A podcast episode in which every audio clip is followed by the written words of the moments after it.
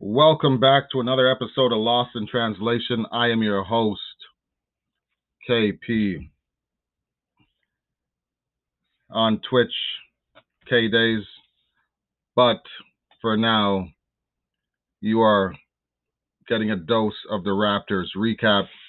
As of last night, the Raptors yet again look as if closing out a team isn't a stronghold for them this season, and it may come back to haunt them. The Hornets look tired playing their second game of their back to back, losing the first game 104 93 to Dallas. And Dallas was up by 22 at one point. and the same could be said about the Raptors being up 18 points and also taking a 99 86 lead into the fourth.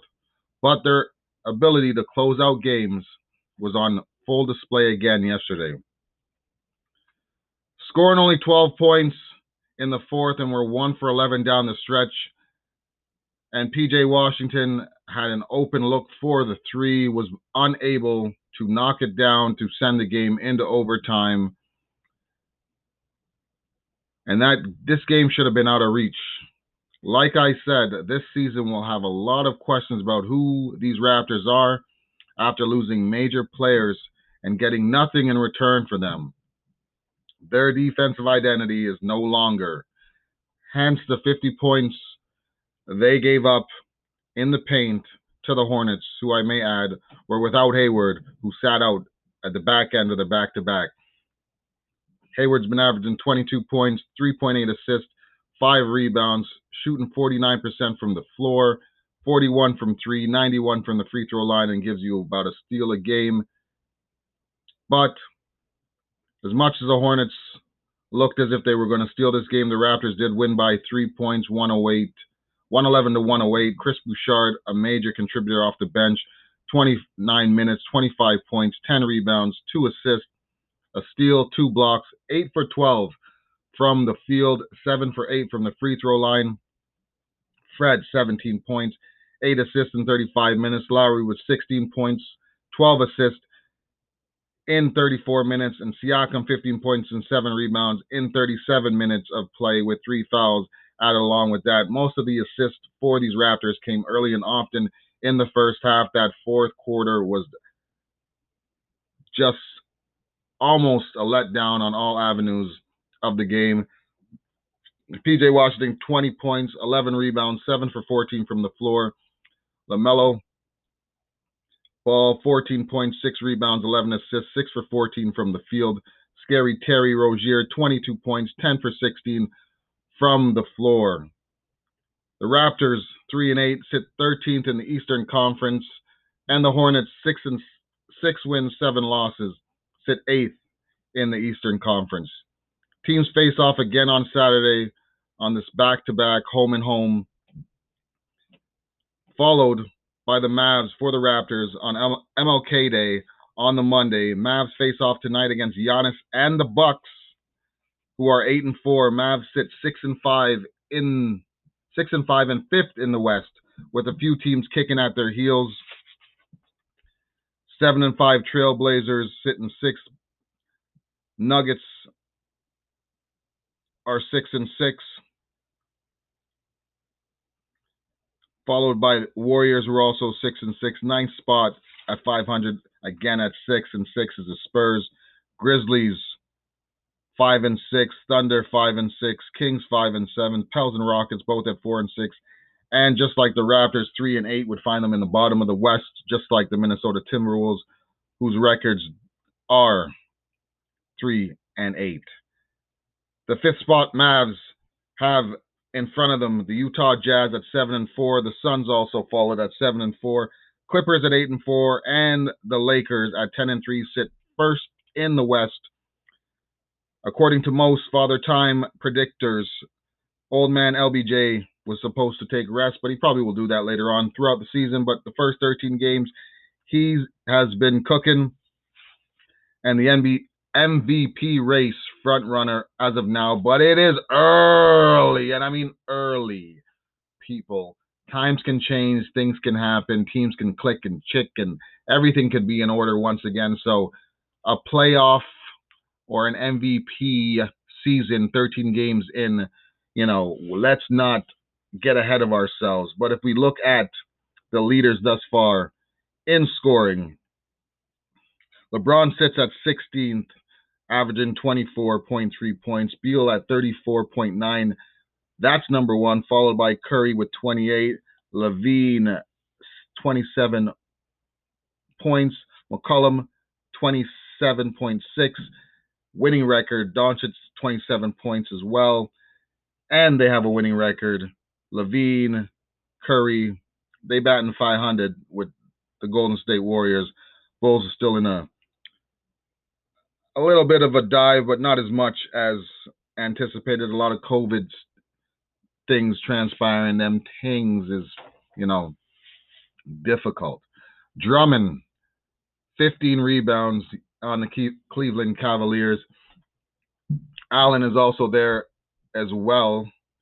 So we'll wonder how those minutes and numbers go. But they have two big men that basically do the same thing because none of them can hit a 15 foot jump shot consistently to spread the floor. So I don't know how that's going to work over there. But nonetheless, Gobert is 13.4, Capela 12, 9.9, 13 rebounds, Sabonis 12.8, Embiid 11. Siakam sits tied for 19th with 8.6. And the assist leader is not LeBron. It is not Simmons. It is not LeBron James. It is the Joker going at 10 per game with Harden. CP3 sits third at 8.7, Young at 8.5, Luka 8.3, Simmons at 8 a game, LeBron 7.5, Brown at 7.4, Lowry and DeRozan at 7 apiece to round that off. In steals, Nance, Larry Nance Jr. at 2, Holiday. That's two steals, Kawhi, two Joker on that list as well, two with two a game. OG and Brogdon both sitting at two steals. Blocks, Turner at four, Gobert at two, Boucher at two, Robinson, a New Yorker, he is sitting at two, 1.9. Christian Woods, the sleeper, creeper from I get cut to you better remember my name going forward at 1.9. Wiggins also on that list of blocks at 1.8 per game. But overall, if you're looking at the MVP look, LeBron James, 24.3 points per game, 8.1 rebounds, 7.5 assists, a steal, and under one block a game. They sit at 10 and 3, the Los Angeles Lakers. Luka averaging 27.4 points, 9.6 rebounds, 8 assists, a steal and a block, and their record overall for the Dallas Mavericks is 6.4. They also have Kristaps Porzingis heading back to that connection as well too. So look for his numbers to trend a little bit favorable in the aspect of more points scored because he'll have somebody else that they're going to have to worry about on defense for him. And if they focus on one, he'll expose the other. Giannis, 26 points, 10 rebounds, five and a half assists, one steal and one block a game. Their record for those Bucks are eight and four. Kawhi, 24 points, five rebounds, six assists, two steals and a block. The record for the Clippers is eight and four. Joel Embiid, 25 points, 11 rebounds, three assists, a steal, and a block. Could give you two on average. And the 76ers sit at 9 and 4 in that Eastern Conference. Joker, 24 points, 11 rebounds, 10 assists. Man is a triple double this season thus far with two steals and a block. Their record is 6 and 6. But if you're looking at additional support, Paul George did start off hot. He is at 25.26 rebounds, five and a half assists, one and a half steals. He's shooting 49 from the floor, 51 from three, and 90 from the free throw line. Good numbers to start off as the Clippers have emerged as a better team.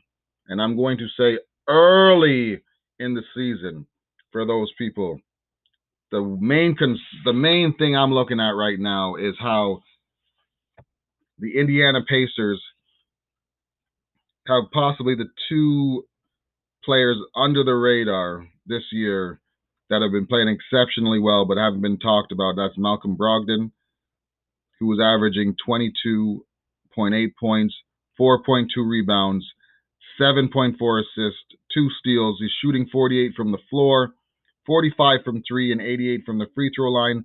Sabonis, the counterpart, the man in the middle, at 21.9 points, 12.8 rebounds, 5.8 assists, a steal and a block per game, along with Turner and leading the league in blocks at four per game.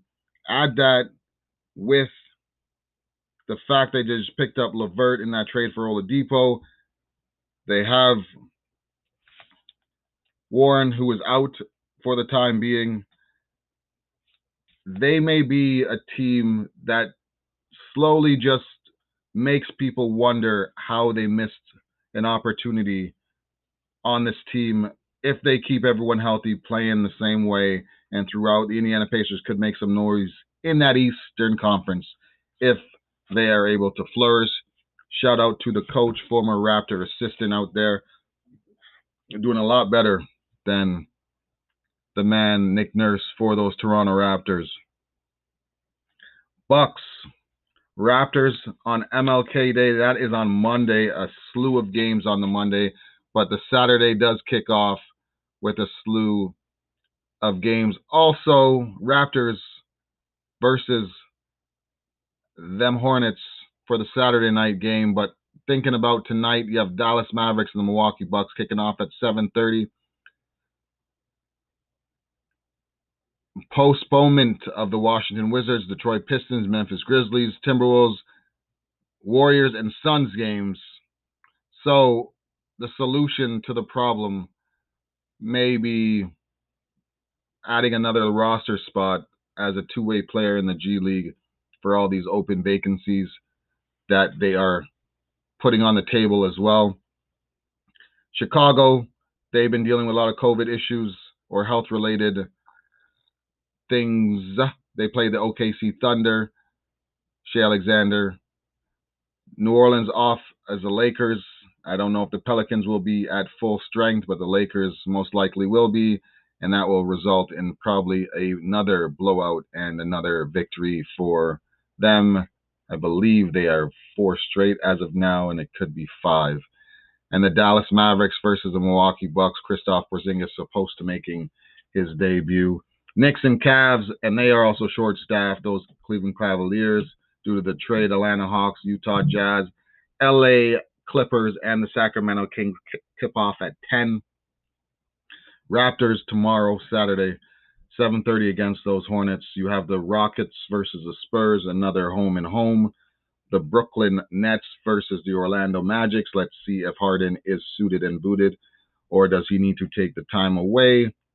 Miami versus the Detroit Pistons, the 76ers against the Memphis Grizzlies, and the Atlanta Hawks versus the Portland Trailblazers. Indiana Pacers and the Phoenix Suns have been postponed.